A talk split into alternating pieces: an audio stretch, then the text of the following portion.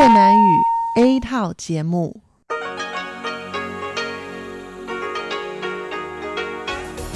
Đây là Đài Phát thanh Quốc tế Đài Loan RTI.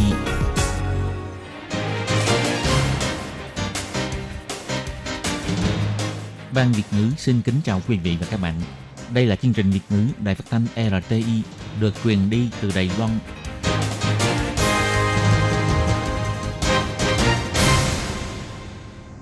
Thiên Nhi xin chào các bạn. Xin mời các bạn cùng đón nghe chương trình của Ban Việt ngữ Đài Tiếng Nói RTI được truyền thanh từ Đài Loan. Hôm nay là thứ Tư, ngày 4 tháng 9 năm 2019, tức nhằm ngày 6 tháng 8 năm kỷ hợi âm lịch. Chương trình của ngày hôm nay bao gồm các phần nội dung như sau. Mở đầu là phần tin tức thời sự Đài Loan, tiếp đến là chuyên đề tiếng hoa cho mỗi ngày, cẩm nang sức khỏe và cuối cùng là chuyên mục ống kính rộng. Mở đầu là phần tin tức thời sự Đài Loan với các phần nội dung tóm tắt như sau. Huỳnh Chi Phong kêu gọi Đài Loan sửa luật tị nạn. Tổng thống nói, pháp luật hiện hành có thể cung cấp sự hỗ trợ cần thiết. Đài Loan mạnh tay phòng chống ma túy. Tổng thống nói, hỗ trợ xây dựng mạng lưới an ninh quốc tế. Trung Quốc lại gây cản trở. Đài Loan gặp khó khăn lớn khi muốn tham dự ICAO.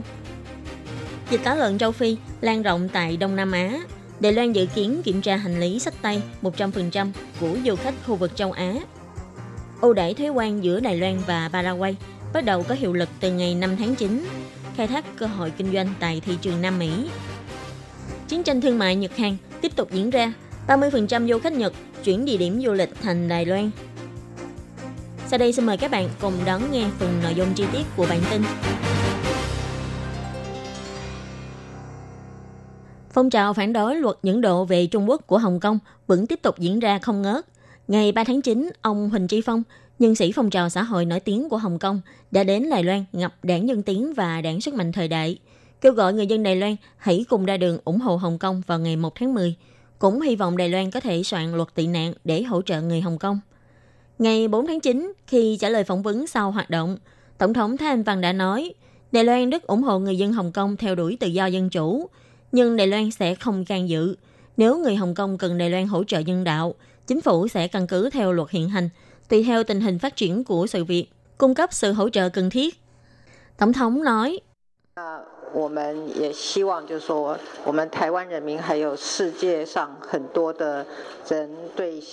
Chúng tôi cũng không hy vọng sự quan tâm của người dân Đài Loan và rất nhiều người trên thế giới với Hồng Kông bị hiểu lệch lạc thành sự can thiệp. Chúng ta không can thiệp, nhưng chúng ta rất ủng hộ người dân Hồng Kông theo đuổi tự do dân chủ. Pháp luật hiện hành của chúng ta cũng có đủ cơ sở, khi cần thiết có thể có sự hỗ trợ cần thiết cho người dân Hồng Kông. Thị trưởng Cao Hùng, ứng cử viên tổng thống của Đảng Quốc dân, ông Hàn Quốc Du, đã đến thăm Hồng Kông Macau vào tháng 3 năm nay, từng tới văn phòng liên lạc của chính phủ trung ương tại Hồng Kông. Khi trả lời phỏng vấn, ông Huỳnh Tri Phong đã nói, nếu muốn tìm hiểu Hồng Kông, văn phòng liên lạc của chính phủ trung ương không phải là một nơi lý tưởng. Tổng thống Thái Anh Văn bày tỏ, phải tìm hiểu sự ủng hộ của dân Ý. Người tham dự tranh cử nhất định phải tỏ rõ lập trường đối với từng sự việc. Đối với các vấn đề thắc mắc của mọi người, bà hy vọng ông Hàn Quốc Du có thể giải thích rõ. Sáng ngày 4 tháng 9, 6 bộ chủ yếu của Đài Loan gồm Bộ Nội chính, Bộ Ngoại giao, Bộ Pháp vụ, vân vân đã đồng tổ chức diễn đàn hợp tác cảnh sát quốc tế 2019, hội thảo đã kích tội phạm ma túy đa quốc gia tại khách sạn Taipei Marriott, cho mời Chủ tịch Hiệp hội Cảnh sát trưởng quốc tế IACP cùng các lãnh đạo cơ quan cảnh sát của nhiều quốc gia đến tham dự.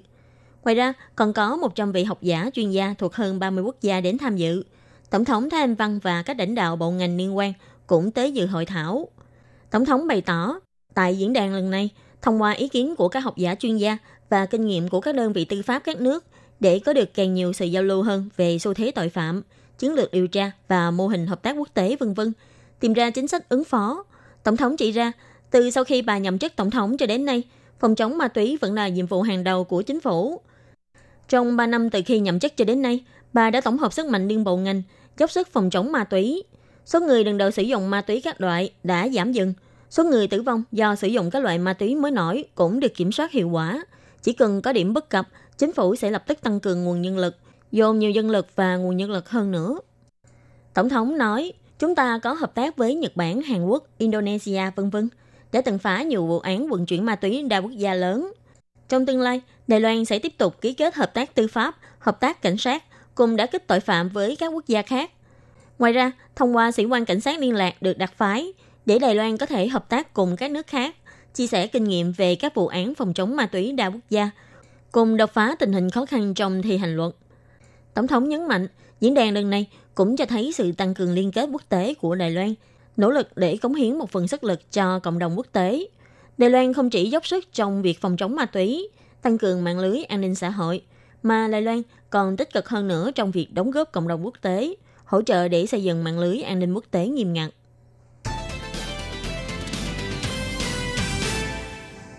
Ngày 24 tháng 9 cho đến ngày 4 tháng 10 năm 2019, Đại hội của Tổ chức Hàng không Dân dụng Quốc tế ICAO lần thứ tư sẽ được diễn ra tại thành phố Montreal của Canada.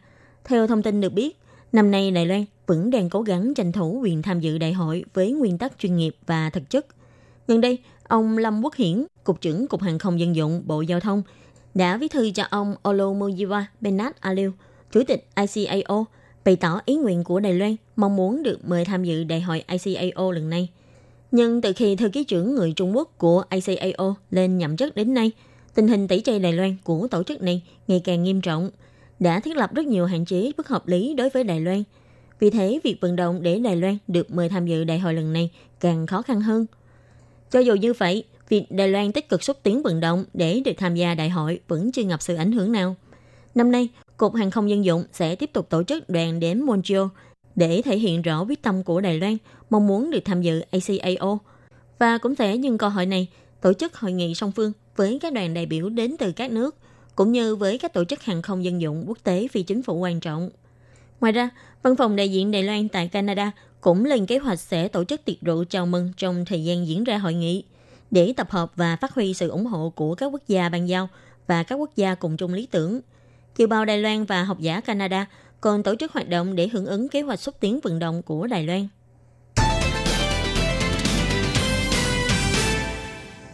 Sau khi dịch tả lợn châu Phi bùng phát tại Trung Quốc năm 2018, trong vòng một năm, dịch tả lợn đã nhanh chóng lan rộng ra khu vực Đông Nam Á. Cho đến ngày 30 tháng 8 năm 2019, châu Á đã có 7 quốc gia bùng phát dịch tả lợn châu Phi. Căn cứ vào thông báo của các quốc gia này với Tổ chức Y tế Thế giới OIE, Trung Quốc có 159 trường hợp nhiễm dịch, Việt Nam có 6.083 trường hợp, Campuchia và Mông Cổ đều có trên 10 trường hợp, Lào là 94 trường hợp, Miến Điện là 3 trường hợp và Triều Tiên 1 trường hợp. Còn Philippines tuy vẫn chưa thông báo với OIE, nhưng Ủy ban Nông nghiệp căn cứ thông tin của thương gia Đài Loan tại Philippines cho hay, ngày 18 tháng 8 đã có thông tin Philippines xuất hiện dịch tả lợn. Từ ngày 19 tháng 8, Ủy ban Nông nghiệp đã thực thi kiểm tra hành lý sách tay đối với tất cả mọi du khách đến từ Philippines. Hiện tại sẽ kiểm tra hành lý sách tay 100%, ngoài các quốc gia đã bùng phát dịch tả lợn châu Phi. Những quốc gia lân cận thuộc khu vực có rủi ro cao bùng phát dịch cũng bị Ủy ban Nông nghiệp đưa vào danh mục áp dụng chính sách này. Hiện tại có tất cả là 12 quốc gia. Theo thống kê của Ủy ban Nông nghiệp, về thực hiện kiểm tra hành lý sách tay 100% với du khách nhập cảnh, hiện tại chiếm 60% tổng lượng du khách nhập cảnh của sân bay Đào Viên. Do tình hình dịch bệnh tại khu vực Đông Nam Á ngày càng trầm trọng, Ủy ban Nông nghiệp cũng sẽ lên kế hoạch xem xét liệu có tiến hành kiểm tra hành lý sách tay 100% với toàn bộ du khách đến từ các quốc gia châu Á hay không. Ông Trần Cát Trọng, chủ nhiệm Ủy ban Nông nghiệp nói, như Lào, Campuchia, rất nhiều quốc gia có biên giới giáp nhau, nước láng giềng với họ chính là những quốc gia có rủi ro cao nhất. Nên đối với 12 quốc gia và khu vực, Đài Loan đã tiến hành kiểm tra hành lý sách tay 100%. Không có nghĩa là cả 12 quốc gia này đã bùng phát dịch tả lợn châu Phi. Chúng ta cần có sự chuẩn bị đón đầu. Tất cả hành lý sách tay của các quốc gia khu vực châu Á đều cần được kiểm tra 100%. Hiện tại, các quốc gia chưa cần phải kiểm tra hành lý sách tay 100%, thì tại khu vực Đông Bắc Á là Nhật Bản, khu vực Đông Nam Á là Malaysia, Indonesia, Guam và Singapore, vân vân. Còn khu vực Nam Á thì có Ấn Độ, Pakistan, Nepal, vân vân. Ủy ban nông nghiệp cho hay, hiện nay tại sân bay Đào Viên, vào giờ cao điểm, một giờ đồng hồ có thể kiểm tra hành lý sách tay của 2.900 lượt người. Tuy nhiên, năng lực kiểm tra của nhân viên và máy soi yếp quang có thể đạt năng suất 4.000 lượt người trong một giờ. Vì thế, dù có mở rộng kiểm tra hành lý sách tay thì cũng sẽ không gây ảnh hưởng đến du khách.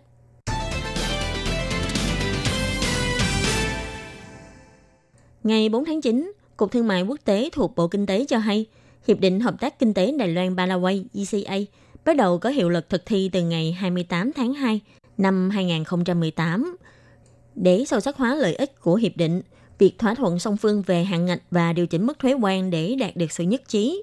Sau khi hoàn thành các thủ tục pháp luật cần thiết, ưu đãi thuế quan giữa Đài Loan và Paraguay sẽ bắt đầu có hiệu lực và thực thi từ ngày 5 tháng 9 năm nay. Biện pháp ưu đãi bao gồm 31 một sản phẩm được hưởng ưu đãi thuế quan, cũng như hạn ngạch ưu đãi thuế nhất định mà Đài Loan dành cho Paraguay.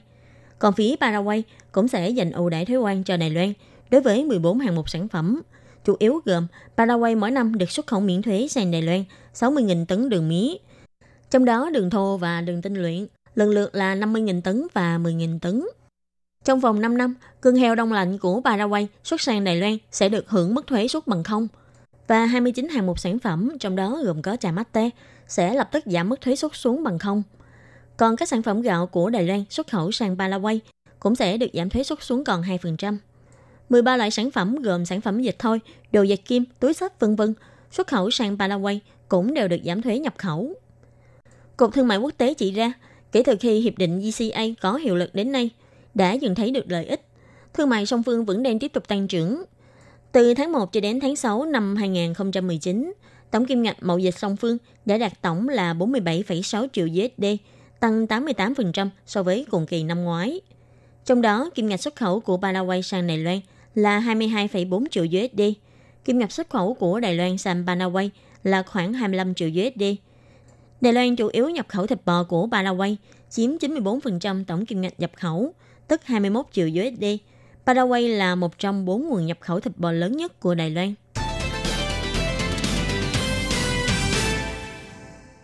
Cuộc chiến tranh thương mại Nhật-Hàn đã diễn ra, điều này ảnh hưởng trực tiếp đến thị trường du lịch. Theo kết quả thống kê đầu tháng 8 năm nay của chính phủ Nhật Bản, số du khách người Nhật Bản đến Hàn Quốc du lịch đã giảm gần 30%. Những người dân Nhật Bản có ý định đi du lịch nước ngoài, gần đây đều đã chọn địa điểm du lịch là Đài Nam. Sở nhĩ Đài Nam trở thành địa điểm du lịch được người Nhật yêu thích, cũng là vì gần đây Đài Nam được xuất hiện liên tục trên báo đài Nhật Bản. Kỳ tháng 4 của tạp chí thời trang Nam Popeye của Nhật đã lấy cảnh đường phố Đài Nam làm trang bìa. Tạp chí Puthat cũng vậy, vào năm 2017 và năm 2018, liên tục trong hai năm liền, chọn hình ảnh về đường quốc hoa thành phố Đài Nam làm trang bìa. Ngoài ra trong tạp chí còn giới thiệu một số địa điểm của Đài Nam. Và không những có tạp chí, chính quyền thành phố Đài Nam cũng đã đến Nhật Bản để tổ chức hoạt động giới thiệu trong 4 năm liền. Trong hoạt động câu lạc bộ du lịch chiếc ghế đỏ Đài Nam gần đây, còn có clip ngắn giới thiệu về chỗ vui chơi, địa điểm ăn ngon của Đài Nam. Vì hoạt động của Cục Du lịch Đài Nam đã tổ chức rất thành công, khiến chương trình truyền hình đêm khuya vệ tinh tài chính thế giới của Đài Tokyo vào cuối tháng 8 vừa rồi đã đến Đài Nam để quay chuyên đề dài 8 phút về Đài Nam. Sau khi chương trình được phát, kiều bào Đài Loan đang sinh sống tại Nhật nhìn thấy quê hương của mình xuất hiện trong chương trình. Vì vá vui, ông đã chụp hình lại và chia sẻ trên Facebook. Đài Nam đã tạo được tiếng tâm tại Nhật Bản, toàn bộ là nhờ vào sự tiếp thị tích cực và chủ động này. Theo thống kê của chính quyền Đài Nam, du khách Nhật đến Đài Nam từ tháng 1 cho đến tháng 6 năm 2019 đã là 98.000 người, so với toàn năm năm 2018 là 16.500 người, thì năm nay du khách Nhật đã tăng trưởng nhanh chóng, có thể thấy sự quảng bá quốc tế tích cực của Đài Nam đã có thành quả.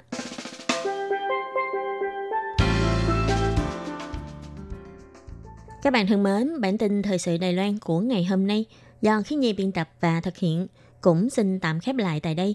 Cảm ơn sự chú ý lắng nghe của quý vị và các bạn. Xin mời các bạn tiếp tục đón nghe các phần tiếp theo của chương trình do Ban Việt ngữ thực hiện. Xin thân ái chào tạm biệt các bạn.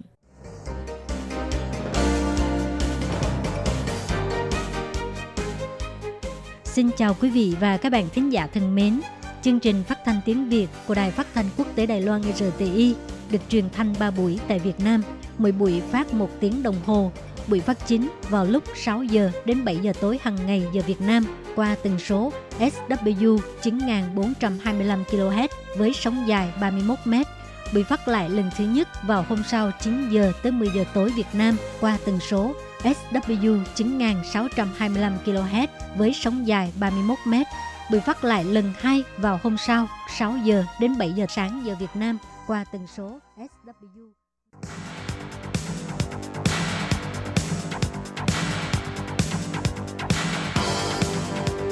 Đây là đài phát thanh quốc tế Đài Loan RTI, truyền thanh từ Đài Loan. Mời các bạn theo dõi bài chuyên đề hôm nay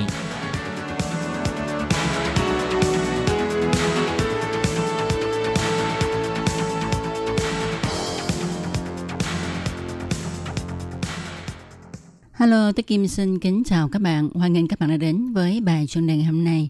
Các bạn thân mến, trong bài chuyên đề hôm nay, tôi Kim xin giới thiệu với các bạn đề tài xây dựng các trạm thu phát sóng gốc tại vùng sâu vùng xa để liên lạc không bị cắt đứt khi xảy ra thiên tai. Và sau đây tôi Kim xin mời các bạn cùng theo dõi nội dung chi tiết của bài chuyên đề ngày hôm nay nhé.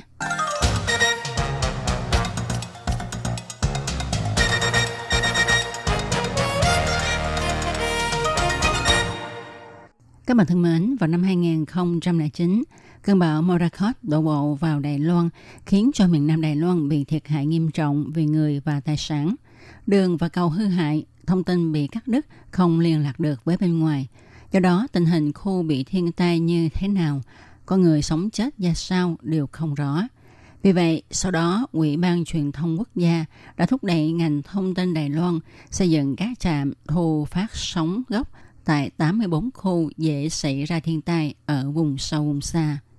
Các trạm thu phát sóng gốc này có thể chịu được gió giật cấp 15 và duy trì điện trong vòng 3 ngày để khi có thiên tai xảy ra thì vẫn có thể truyền thông tin ra ngoài để bên ngoài biết mà nắm bắt cơ hội vàng 72 giờ đưa người vào đây cứu viện. Tuy nhiên, vốn thành xây dựng các trạm thu phát sóng gốc này khá cao và do sự tranh nghị của chính quyền địa phương nên đến năm 2014 chỉ xây dựng được có 9 trạm. Trong đó có một trạm sau khi xây xong thì bị tháo gỡ do người dân nơi đây cho rằng trạm sẽ phát sóng có hại cho sức khỏe. Về sau, Ủy ban Truyền thông Quốc gia NCC chi kinh phí cho chính quyền địa phương giải quyết vấn đề, nhưng cuối cùng cũng chỉ xây dựng được có 49 trạm thu phát sóng gốc. Tuy nhiên, việc xây dựng những trạm thu phát sóng gốc này là việc làm vô cùng khó khăn lại nguy hiểm. Không nói đến việc xây trạm là lỗ vốn, mà có những nơi toàn là núi cao. Việc đi lại, ăn uống cũng là vấn đề. Trên núi cao, thời tiết không ổn định, khi thì nắng, khi thì mưa lớn, sấm sét.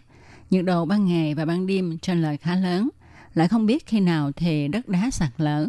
Thật là dùng sinh mạng để đổi lại các trạm thu phát sóng gốc này. Cũng vì có sự kiên trì và hy sinh của những người xây dựng công trình mà hiện nay khi đi vào vùng Mai Sơn, ta vẫn có thể liên lạc điện thoại với nhau, không như trước kia vào đây là mất liên lạc. Còn việc trạm thu phát sóng gốc tại trạm Bắc Phong Ngọc Sơn thì sau 7 năm bắt tay xây dựng đã có 6 đến 7 lần không ai thầu công trình. Nó lập kỷ lục về trạm thu phát sóng khó xây dựng nhất trong lịch sử Đài Loan. Trạm này có độ cao cách mặt nước biển 3.858 mét. Đây không chỉ là trạm thu phát sóng cao nhất Đông Bắc Á, mà còn vì nơi đây không có điện nên trong quá trình xây dựng chỉ có thể nhờ vào điện mặt trời và nó trở thành một trạm thu phát sóng đầu tiên tại Đài Loan sử dụng năng lượng mặt trời. Đương thời, luôn cả doanh nghiệp cung cấp những tấm thu năng lượng mặt trời cũng lo là không tìm ra người vận chuyển thiết bị này lên núi.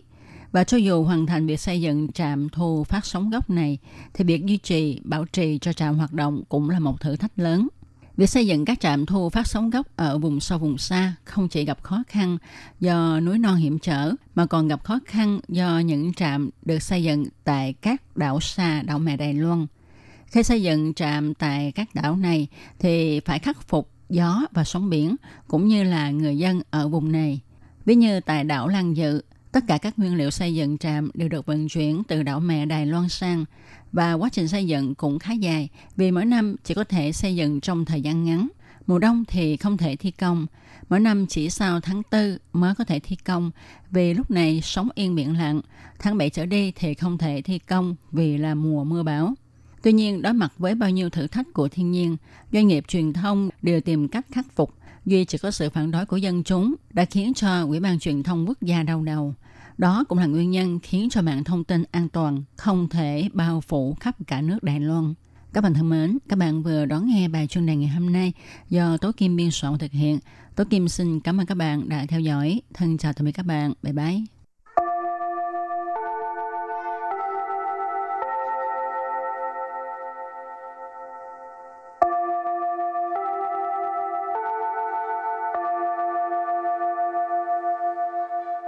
Xin mời quý vị và các bạn đến với chuyên mục Tiếng Hoa cho mỗi ngày do Lệ Phương và Thúy Anh cùng thực hiện.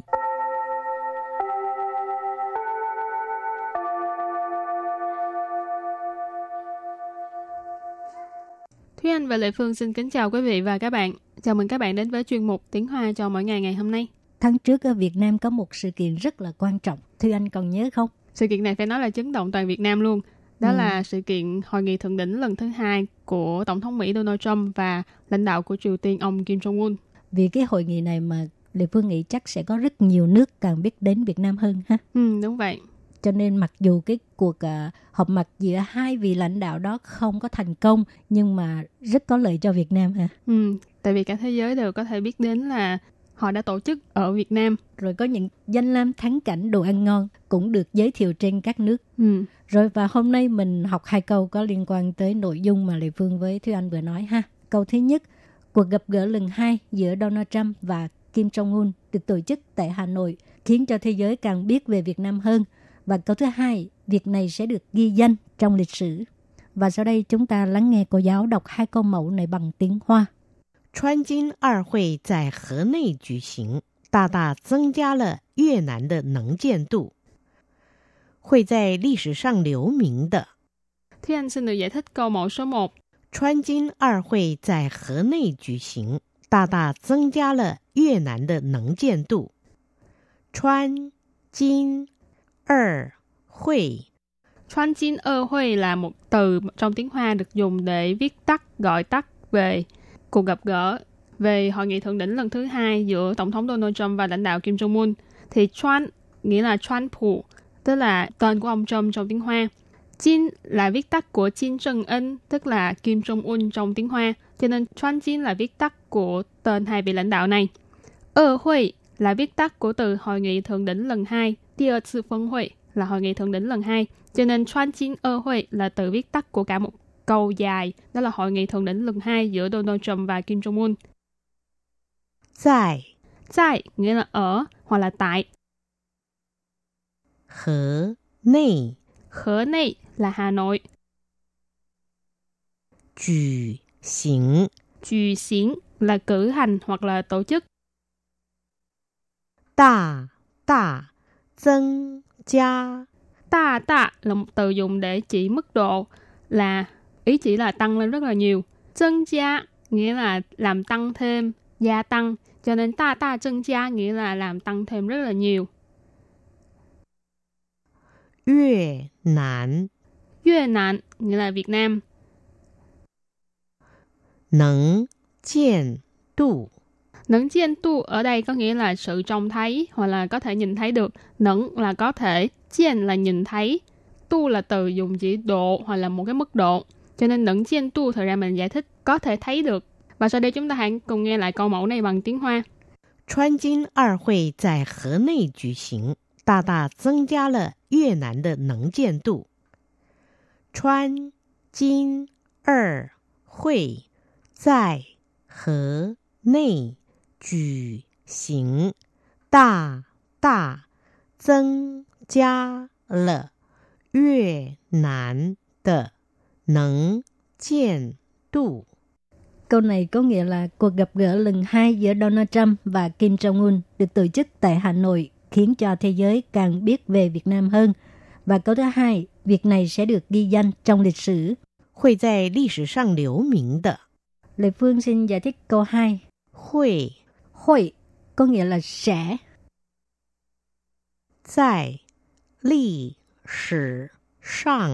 在历史上 Tại lịch sử sang tức là trong lịch sử. Lịch sử có nghĩa là lịch sử. 留名 Liễu Mĩnh là ghi danh. Rồi và bây giờ thì mình lắng nghe cô giáo đọc câu này bằng tiếng Hoa.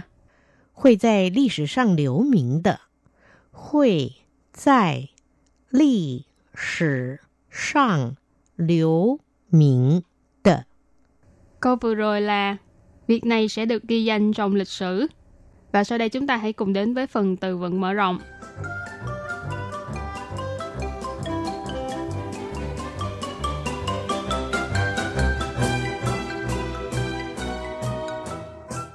Chuan phủ Chuan phủ Chuan phủ là tên tiếng Hoa của Tổng thống Donald Trump. Chuan phủ là từ phiên âm của từ Trump. Kim正Ân Kim正Ân Kim Trân Ân, đây là tên của nhà lãnh đạo Bắc Triều Tiên, Kim Jong-un. Hàn Quốc Hàn Quốc Hàn Quốc, ý là Hàn Quốc. Bắc Hàn Bắc Hàn Bề Hàn, Bề Hàn tức là Bắc Hàn ha. Bắc朝鲜 Bắc朝鲜Bày朝鲜nghĩa là Bắc Triều Tiên. Bày là ở chỉ ở hướng Bắc,朝鲜nghĩa là Triều Tiên. Rồi và bây giờ mình đặt câu cho từ vựng mở rộng. Từ thứ nhất, Trump, tên của Tổng thống Mỹ Donald Trump. 我很崇拜美国总统川普。我很崇拜美国总统川普。À, câu này có nghĩa là tôi rất ngưỡng mộ Tổng thống Mỹ Donald Trump. 崇拜ở đây là sùng bái ha. Cũng có nghĩa là ngưỡng mộ đó. Mỹ của tổng thống tức là Tổng thống Mỹ. Mỹ của tức là nước Mỹ. Tổng thống là Tổng thống. Đặt câu với từ kế tiếp. 我刚买了这件印有川普和金正恩图案的 T 恤，你觉得好看吗？我刚买了这件印有川普和金正恩图案的 T 恤，你觉得好看吗 ？Câu này có nghĩa là mình vừa mua chiếc áo có in hình ông Trump và Kim Jong Un. Bạn thấy nó có đẹp hay không? Wo là ý chỉ là mình. Căng mại lợ là vừa mới mua, mại là mua. Chưa chiên, chiên là một lượng từ dùng để chỉ quần áo. Cho nên chưa chiên nghĩa là chiếc áo này. T-shirt là áo thun. Trump Han Jin Trần In. Nãy mình có giải thích đây là tên của ông Trump và ông Kim Jong Un.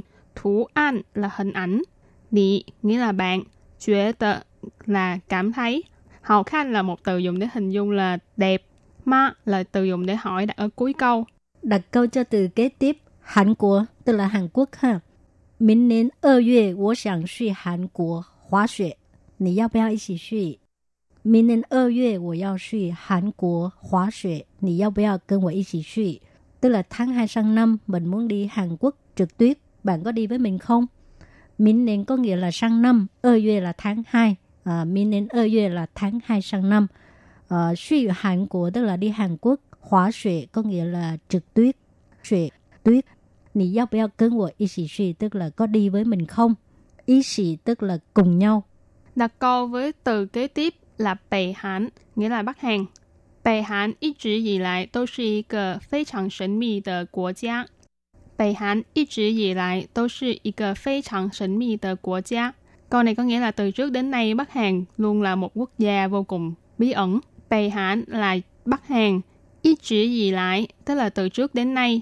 Đâu sư nghĩa là đều là. Khẩn là một từ dùng để chỉ mức độ, nghĩa là rất. Sẩn mi là thần bí hoặc là bí ẩn. Quốc gia nghĩa là quốc gia. Bây giờ đặt câu cho từ cuối cùng. Bắc Triều Tiên, Bắc Triều Tiên.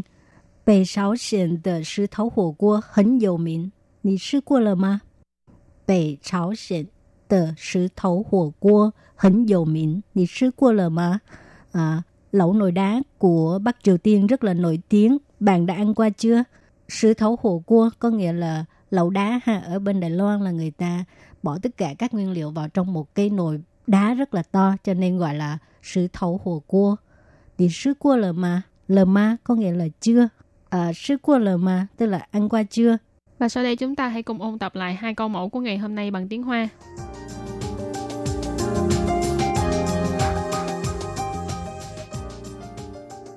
Chuan Jin Ar Hui tại Hồ Nội cử hành, đa đa tăng gia là Việt Nam de năng 见度. Câu này có nghĩa là cuộc gặp gỡ lần hai giữa Donald Trump và Kim Jong-un được tổ chức tại Hà Nội khiến cho thế giới càng biết về Việt Nam hơn 会在历史上留名的。 Câu vừa rồi là việc này sẽ được ghi danh trong lịch sử. Các bạn thân mến, bài học hôm nay đến đây xin tạm chấm dứt. Cảm ơn các bạn đã đón nghe và xin hẹn gặp lại các bạn vào bài học tới nha. Bye bye. Bye bye.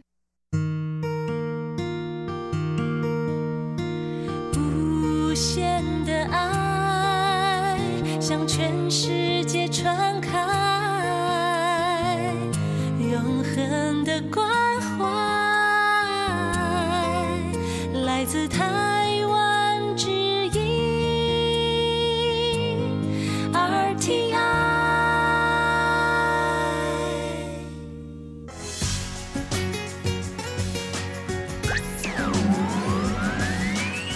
Quý vị đang đón nghe chương trình Việt ngữ Đài RTI truyền thanh từ Đài Loan. Mời các bạn theo dõi tiết mục Cẩm nang sức khỏe do Tố Kim thực hiện. Tiết mục Cẩm nang sức khỏe sẽ cung cấp những thông tin về sức khỏe cho các bạn tham khảo, chăm sóc tốt sức khỏe mình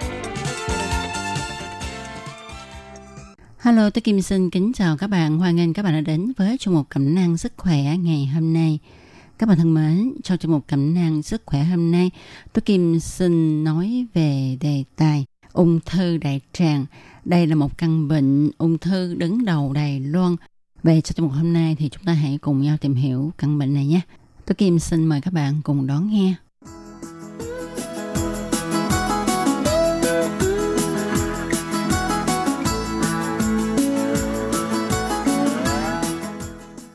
Các bạn thân mến, hiện nay ha thì ung thư là một căn bệnh thời đại và ung thư gì cũng có ha từ ung thư ngực, ung thư xương, ung thư tuyến tụy, ung thư dạ dày, ung thư phổi vân vân và vân vân. À, chỉ có ung thư tim hình như là không có thôi ha. Như vậy thì tại sao ung thư đại tràng là một loại ung thư đứng hàng đầu tại Đài Loan? Tức là có rất là nhiều người mắc phải căn bệnh này. Vậy có phải là do thói quen ăn uống của dân tộc Trung Hoa hay không? À, vì cái thói quen này mà dẫn đến cái tỷ lệ ung thư đại tràng ngày càng cao không ạ? Các chuyên gia y tế của Đài Loan cho biết là trước kia ha thì ung thư đại tràng nó không xếp hạng thứ nhất à, mà xếp hạng thứ nhất là ung thư gan, ung thư phổi, ung thư dạ dày. Nhưng mà trong vòng vài năm nay thì ung thư đại tràng tại Đài Loan tăng lên một cách nhanh chóng. Theo kết quả nghiên cứu thì nó có liên quan đến thói quen ăn uống của con người thời nay.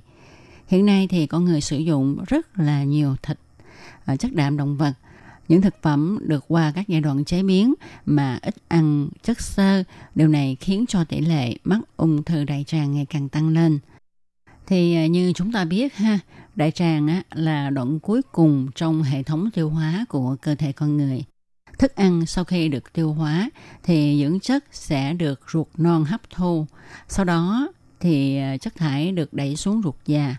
Công năng chủ yếu của đại tràng tức ruột già là hấp thu lại nước ở trong thức ăn đã thông qua ruột non và hình thành phân rồi dần dần thải ra ngoài cơ thể. Một ngày, ruột già hấp thu lại cho cơ thể khoảng một lít nước đó các bạn. Và con người thời nay thì ít vận động hơn con người thời xưa vì phương tiện giao thông thuận lợi hơn nhiều. Rồi phương thức lao động cũng có khác hơn ha. Có người thì làm việc ở trong văn phòng nhiều, rồi áp lực vân vân khiến cho con người thời nay mắc chứng táo bón nhiều hơn. Các bạn có biết không, có người còn cho biết là một tuần mới đi cầu một lần thật tình không biết làm sao mà chịu nổi ha. À, một ngày ít nhất chúng ta phải đi một đến hai lần mới là bình thường. À, nhiều lắm thì hai ngày đi một lần.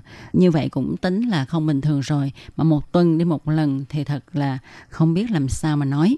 Và nếu mà chúng ta táo bón lâu ngày thì nó cũng là nguy cơ khiến cho chúng ta mắc chứng ung thư đại tràng đó thật sự là như vậy chuyên gia cho biết là nếu mà chúng ta đại tiện một cách điều độ mỗi ngày thì sẽ ít có nguy cơ mắc ung thư đại tràng.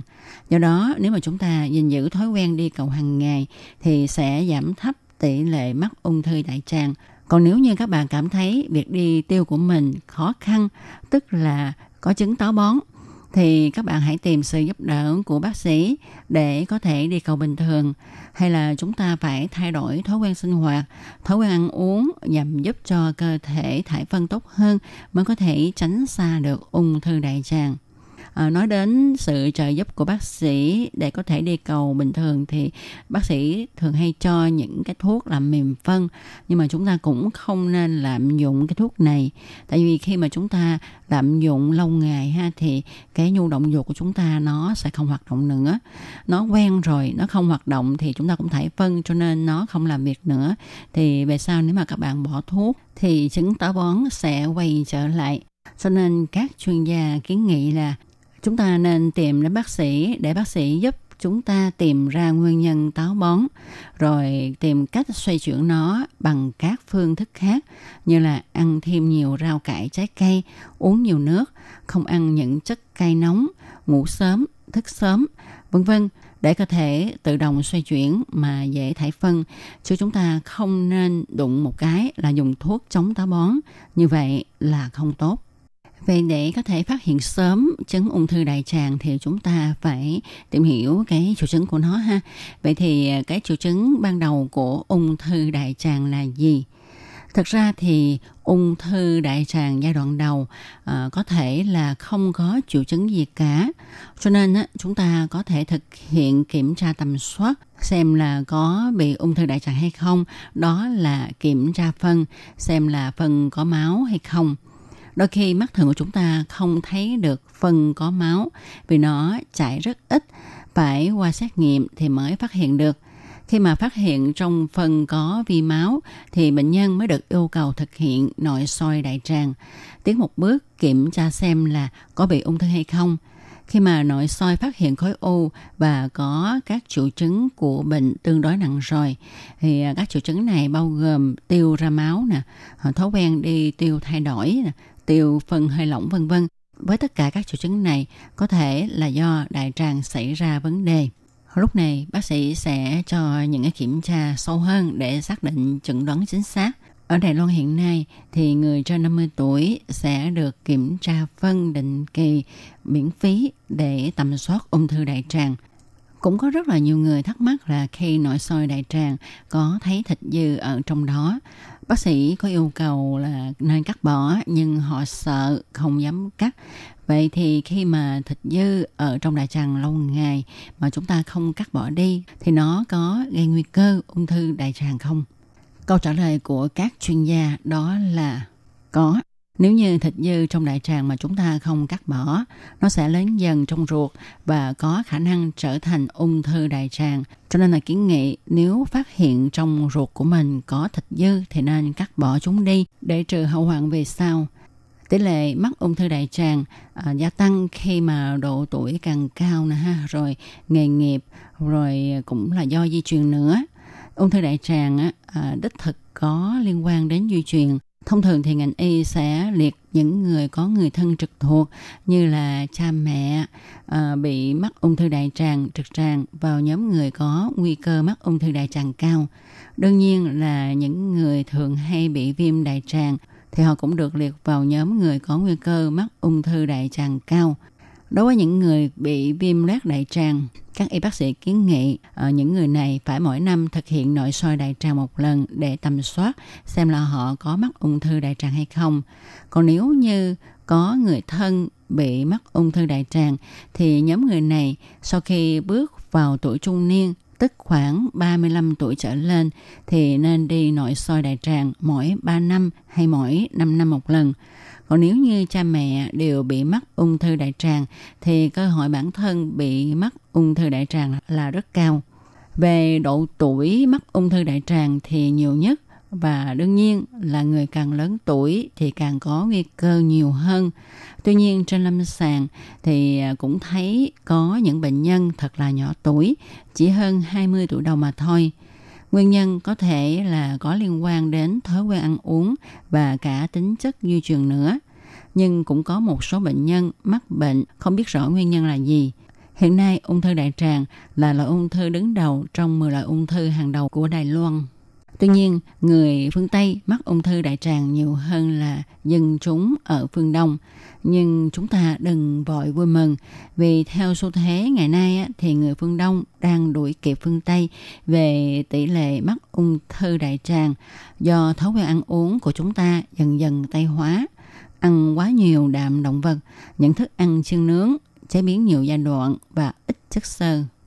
Các chuyên gia cho biết là theo nghiên cứu về bệnh lưu hành cho thấy đích thực là khi chúng ta ăn nhiều chất xơ sẽ giảm thấp tỷ lệ phát sinh ung thư đại tràng. Cho nên kiến nghị mọi người nên ăn nhiều thực phẩm có nhiều chất xơ và những thực phẩm này như chúng ta biết đó là rau cải, trái cây, các loại khoai. RTI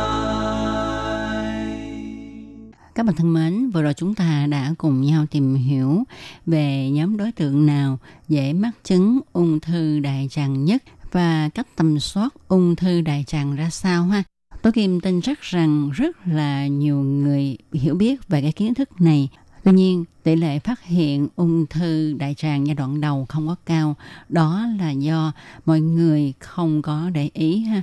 Đôi khi uh, cái thói quen ăn uống sinh hoạt của mình gây ảnh hưởng đến táo bón thì cứ nghĩ là nó táo bón vậy thôi, không có nghĩ lâu dĩ dài và thường thì ờ, không thay đổi thói quen sinh hoạt của mình rồi bón quá thì mua thuốc về để mà uống thôi ha. Cái nữa đó là chúng ta không đi tầm soát ung thư để phát hiện ung thư đại tràng giai đoạn đầu thì chúng ta phải nhờ vào nội soi đại tràng hay là chụp cản quang đại tràng. Đương nhiên, nội soi đại tràng là xét nghiệm tốt nhất để chúng ta phát hiện ung thư đại tràng. Ngoài ra còn có xét nghiệm máu để xem chỉ số ung bú. Nhưng chỉ số ung bú cao nó không đại biểu là người đó mắc ung thư đại tràng. Vì đôi khi cơ thể phát viêm thì chỉ số này cũng cao cho nên nó không chính xác. Do đó trung quy lại một điều, cách tốt nhất để phát hiện ung thư đại tràng là thực hiện soi đại tràng. Và trước khi thực hiện nội soi đại tràng thì như phần trên chúng ta đã có nhắc đến, đó là chúng ta có thể xét nghiệm phân xem là trong phân có máu hay không. Nếu mà có máu thì bác sĩ sẽ tiến một bước chỉ định cho nội soi đại tràng để tìm hiểu nguyên nhân ha. Từ đó chúng ta có thể phát hiện sớm chứng ung thư đại tràng. Có một vấn đề nữa là chúng ta hay nghĩ rằng Bệnh ung thư phát hiện trên người lớn tuổi thì sẽ khó điều trị hơn là phát hiện trên người trẻ tuổi. Nhưng đối với ung thư đại tràng thì ngược lại các bạn ạ. Nếu ung thư đại tràng xuất hiện trên cơ thể khỏe mạnh trai tráng, tức là lớp trẻ, thì nó sẽ có tiên lượng xấu hơn vì bệnh tiến triển rất là nhanh. Nhưng cũng có loại ung thư đại tràng tiến triển không nhanh lắm. Cách điều trị tốt nhất là phẫu thuật cắt bỏ khối u cắt càng sạch càng tốt.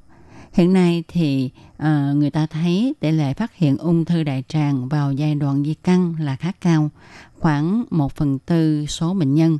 Đây là tỷ lệ khá cao, cũng tức là trong 100 bệnh nhân phát hiện ung thư đại tràng thì có khoảng 20 đến 25 bệnh nhân đã có di căn và thường là di căn vào gan.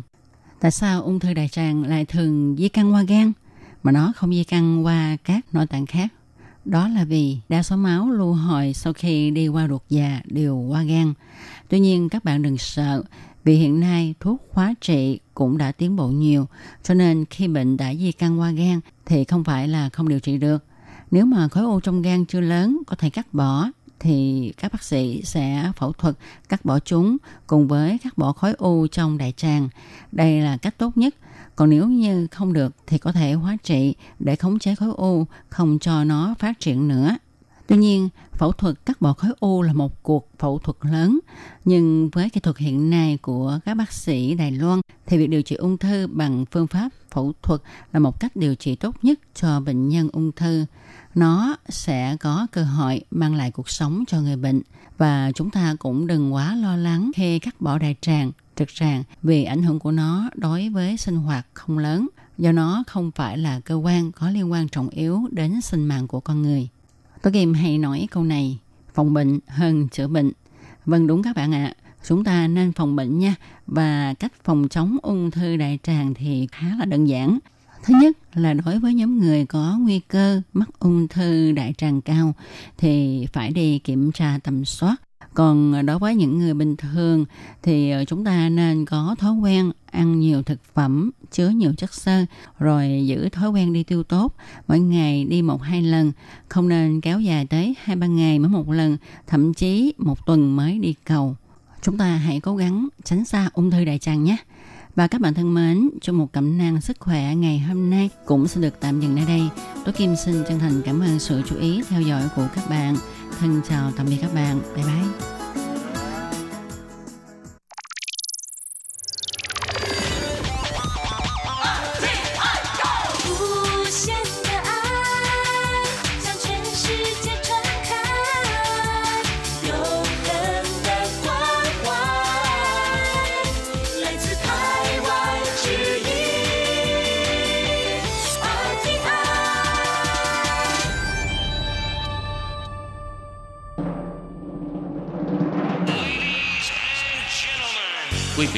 Đang nghe chương trình Việt ngữ Đài RTI truyền thanh từ Đài Loan.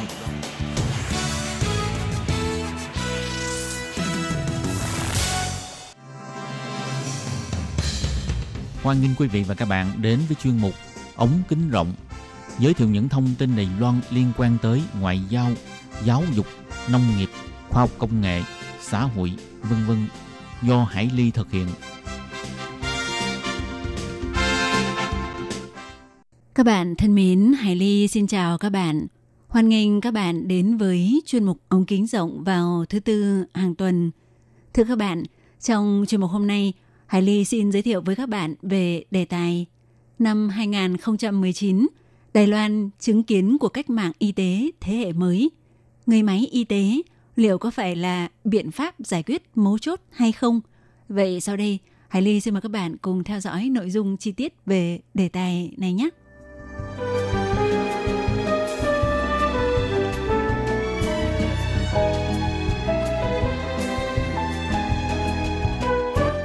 Các bạn thân mến, năm 2019, do ảnh hưởng của trào lưu trí tuệ nhân tạo, rấn cung trí huệ AI và người máy, thì sự kết hợp giữa y tế và công nghệ tương lai trở thành trọng tâm quan trọng trong đầu tư quốc tế và nghiên cứu phát triển thị trường. Mục đích là để tìm ra phương pháp làm thế nào để y tế truyền thống có thể thông qua phương thức tự động hóa, số hóa để nâng cao độ chuẩn xác và hiệu quả của điều trị y tế, phù hợp với nhu cầu điều trị y tế ngày càng tăng cao. Nâng cao độ chuẩn xác của điều trị y tế hiện đang là vấn đề cấp bách. Một trong những nguyên nhân quan trọng trong đó là bởi vì sự biến đổi về dân số và xã hội. Trong tình hình chịu sự ảnh hưởng bởi tỷ lệ sinh con thấp, Đài Loan bắt đầu phải đối mặt với sự già hóa dân số khá nghiêm trọng. Theo báo cáo do Ủy ban Phát triển Quốc gia của Đài Loan công bố vào năm ngoái, năm 2018, Đài Loan bắt đầu bước vào xã hội già hóa dân số. Hơn nữa, tốc độ già hóa dân số còn nhanh hơn các khu vực như Âu Mỹ, Nhật Bản. Vì vậy cũng phát sinh ra những vấn đề liên đới như thiếu hụt nguồn tài nguyên y tế. Trong việc thiếu hụt tài nguyên y tế hiện đang phải đối mặt, thì trong đó vấn đề lớn nhất chính là tình hình thiếu hụt nguồn nhân lực chuyên môn, ví dụ như tại các khu vực xa xôi hẻo lánh, thiếu hụt nghiêm trọng bác sĩ chuyên khoa và nhân viên điều dưỡng chăm sóc người bệnh. Nếu chẳng may người dân ở những khu vực này mắc những căn bệnh nặng cần phải thực hiện các biện pháp điều trị như phẫu thuật hoặc cần có người chăm sóc lâu dài, thì đại đa số chỉ có thể tìm kiếm nguồn hỗ trợ y tế ở các khu vực thành thị ở lân cận mà thôi. Và ngay cả hệ thống điều trị y tế của các đô thị giai đoạn hiện tại cũng bị chịu ảnh hưởng của hiện tượng già hóa dân số. Do vậy, tương tự cũng phải đứng trước tình trạng thiếu hụt nhân viên y tế chuyên nghiệp – cũng như tình trạng nguồn cung nhân viên khán hộ công không đủ. Do vậy, kết hợp với các ứng dụng công nghệ mới như tự động hóa, người máy hóa và trí tuệ nhân tạo đã trở thành trọng điểm của đợt cách mạng y tế tiếp theo. Nhờ đó mới có thể đáp ứng được nhu cầu về nhân lực của ngành điều trị y tế, đồng thời tăng thêm hiệu quả vận hành cho toàn thể quy trình điều trị y tế.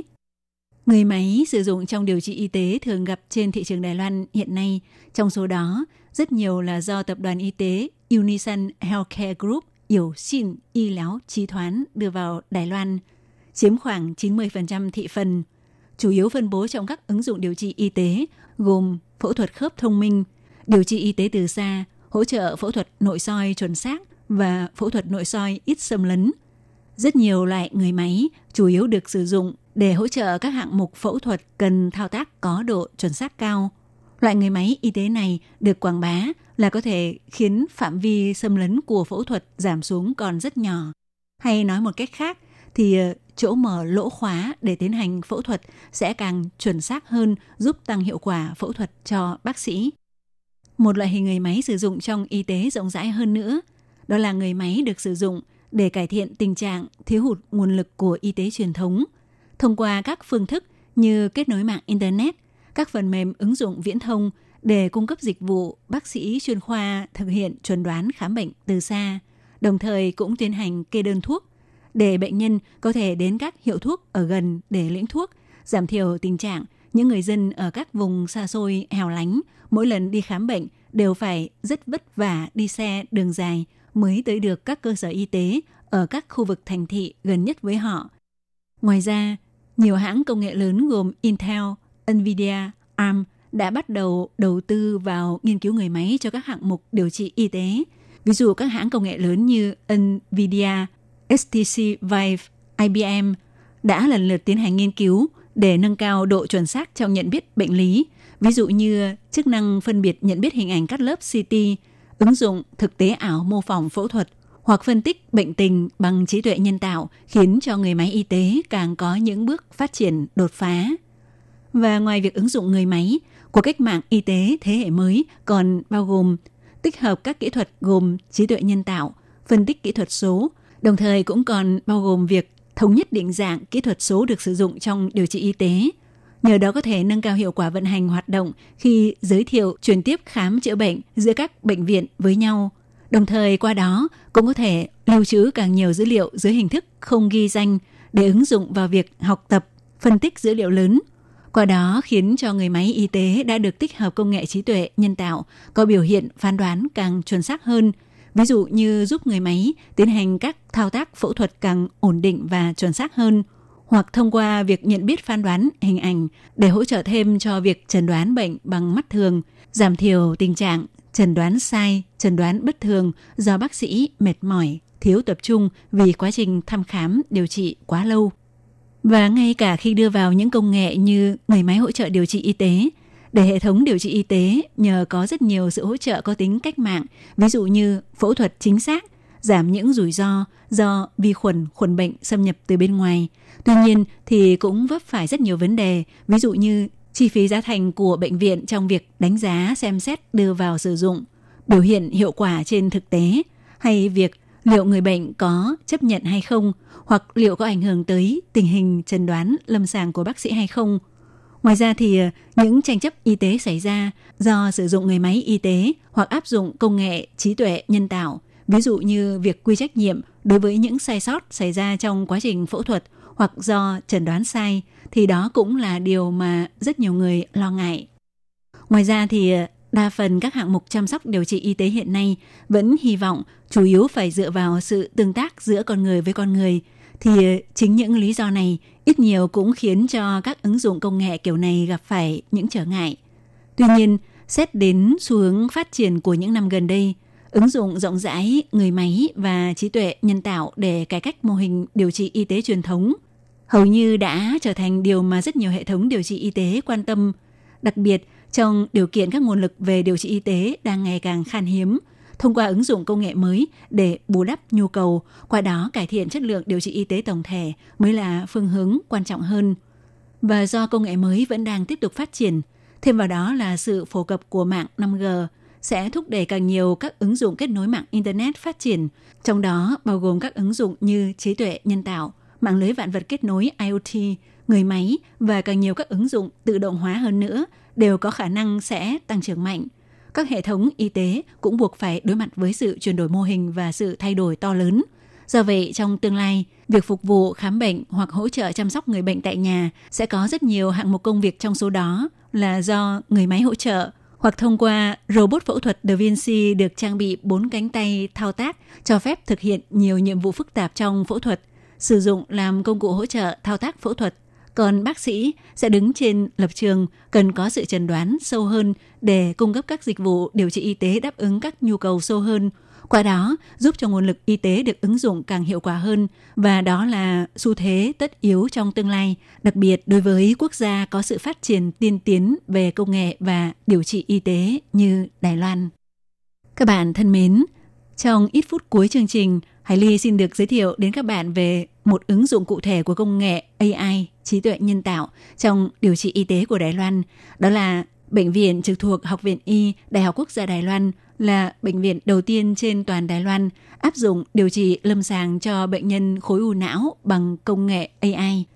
Thưa các bạn, đối với khối u não có các đặc điểm là thể tích nhỏ, vị trí ở sâu và số lượng nhiều – về mặt lâm sàng, mặc dù có thể thực hiện xạ trị để giảm thấp rủi ro bởi phẫu thuật, nhưng trước khi thực hiện phác đồ, bác sĩ đều phải mất rất nhiều thời gian để tìm ra vị trí của khối u não. Thì vào ngày 14 tháng 8 vừa rồi, Bệnh viện trực thuộc Học viện Y Đại học Quốc gia Đài Loan Thái Tả đã mở cuộc họp báo tuyên bố thành công tích hợp hệ thống trí tuệ nhân tạo, cũng là bệnh viện đầu tiên trên toàn Đài Loan ứng dụng công nghệ AI vào điều trị lâm sàng đối với ba loại khối u não thường gặp, trở thành con mắt thứ hai và bàn tay thứ hai của bác sĩ. Và chỉ cần 30 giây là có thể tìm ra vị trí của những khối u não với độ chuẩn xác đạt trên 90%. Theo bác sĩ chuyên khoa ngoại thần kinh của bệnh viện trực thuộc Học viện Y Đại học Quốc gia Đài Loan Tiêu Phụ Nhân cho biết, những năm gần đây y tế tiến bộ, có thể kéo dài cuộc sống cho người mắc bệnh ung thư. Vì vậy, những người mắc bệnh ung thư bị di căn tới não cũng tăng mạnh và có tới hơn một nửa trong số những người có u não là các khối u di căn. Ngoài ra, hai loại khối u não khác thường gặp đó là khối u màng não và khối u thần kinh não. Theo bác sĩ Tiêu Phụ Nhân, đối với những khối u não có đặc điểm mọc ở các điểm sâu bên trong, thể tích nhỏ dưới 3,5 cm hoặc số lượng nhiều, nếu thực hiện phẫu thuật mở hộp sọ để cắt bỏ khối u sẽ rủi ro khá cao. Do vậy về mặt lâm sàng, hiện tại thường áp dụng biện pháp xạ trị mà được giới y học hay gọi là mổ kiểu vi tính, tiền não tao.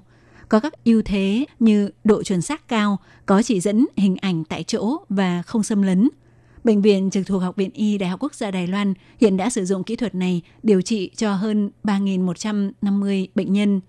Theo bác sĩ Hứa Phong Minh, khoa y học ung biếu của bệnh viện này chỉ ra, trước khi tiến hành phẫu thuật, bác sĩ khoa ngoại thần kinh, khoa xạ trị đều phải cùng nhau tìm ra khối u thông qua các hình ảnh như chụp cộng hưởng từ MRI và chụp cắt lớp CT, rồi khoanh vùng khu vực khối u, sau đó tiến hành xạ trị bằng máy xạ trị trên kết quả đã được khoanh vùng. Bác sĩ Hứa Phong Minh cũng thẳng thắn cho biết, việc khoanh vùng khối u não không những thách thức thị lực, kinh nghiệm của bác sĩ hơn nữa nếu gặp trường hợp mọc nhiều khối u thì thậm chí phải mất rất nhiều tiếng đồng hồ để quan sát thật kỹ lưỡng. Mặc dù đã kỹ lưỡng như vậy nhưng vẫn có thể bị bỏ sót. Do vậy, Bệnh viện trực thuộc Học viện Y Đại học Quốc gia Đài Loan cùng với doanh nghiệp chuyên về lĩnh vực công nghệ đã bỏ ra thời gian nửa năm tích hợp thành công hệ thống trí tuệ nhân tạo AI và hệ thống máy tính của bệnh viện này để hệ thống AI học được cách nhận biết nhiều kiểu hình ảnh y học – và chỉ cần 30 giây là có thể kiểm tra ra vị trí bị nghi ngờ có khối u từ các hình ảnh chụp chiếu xét nghiệm, đồng thời tiến hành đánh dấu khoanh vùng, giống như cùng một lúc có nhiều bác sĩ cùng giả soát và đưa ra quyết định. Hơn thế nữa có thể tiến hành cho điểm các khối u khả nghi, điểm càng cao thì cơ hội là khối u sẽ càng cao. Chủ nhiệm khoa ung biếu xạ trị thuộc bệnh viện này, bác sĩ Quách Tùng Hân cho biết, trước đây AI chỉ có thể dựa theo kinh nghiệm đã được học để vẽ ra hình dạng các cơ quan cơ thể cho bác sĩ tham khảo. Còn bác sĩ vẫn phải dùng mắt thường để tìm ra các vị trí có khả năng là khối u. Nhưng hệ thống AI được đưa vào lần này không những có thể phát hiện khối u mà còn có thể hỗ trợ phán đoán đó là khối u lành tính hay ác tính. Cũng là trường hợp đầu tiên trên toàn Đài Loan ứng dụng hệ thống AI vào thực tế để điều trị lâm sàng cho căn bệnh u não. Hệ thống này của Bệnh viện trực thuộc Học viện Y Đại học Quốc gia Đài Loan trên thực tế đã được ứng dụng vào điều trị lâm sàng từ tháng 7 năm nay, giống như bàn tay thứ hai và đôi mắt thứ hai của bác sĩ. Trước khi bác sĩ tiến hành xạ trị cho bệnh nhân bị u não, hệ thống này sẽ cung cấp càng nhiều cơ sở để phán đoán. Tới nay, chỉ trong vòng khoảng 2 tháng đã điều trị cho hơn 20 bệnh nhân – Dự án hợp tác giữa bệnh viện và doanh nghiệp ngành công nghệ của Đài Loan đã được chọn làm báo cáo luận văn thi nói của Hiệp hội xạ trị khối u Mỹ năm nay và sẽ được phát biểu vào tháng 9 tới tại bang Chicago, Mỹ. Các bạn thân mến, Hải Ly xin cảm ơn các bạn vừa theo dõi chuyên mục ống kính rộng do Hải Ly biên tập và thực hiện. Đề tài giới thiệu ngày hôm nay cũng xin được khép lại tại đây. Thân ái, chào tạm biệt các bạn. Bye bye!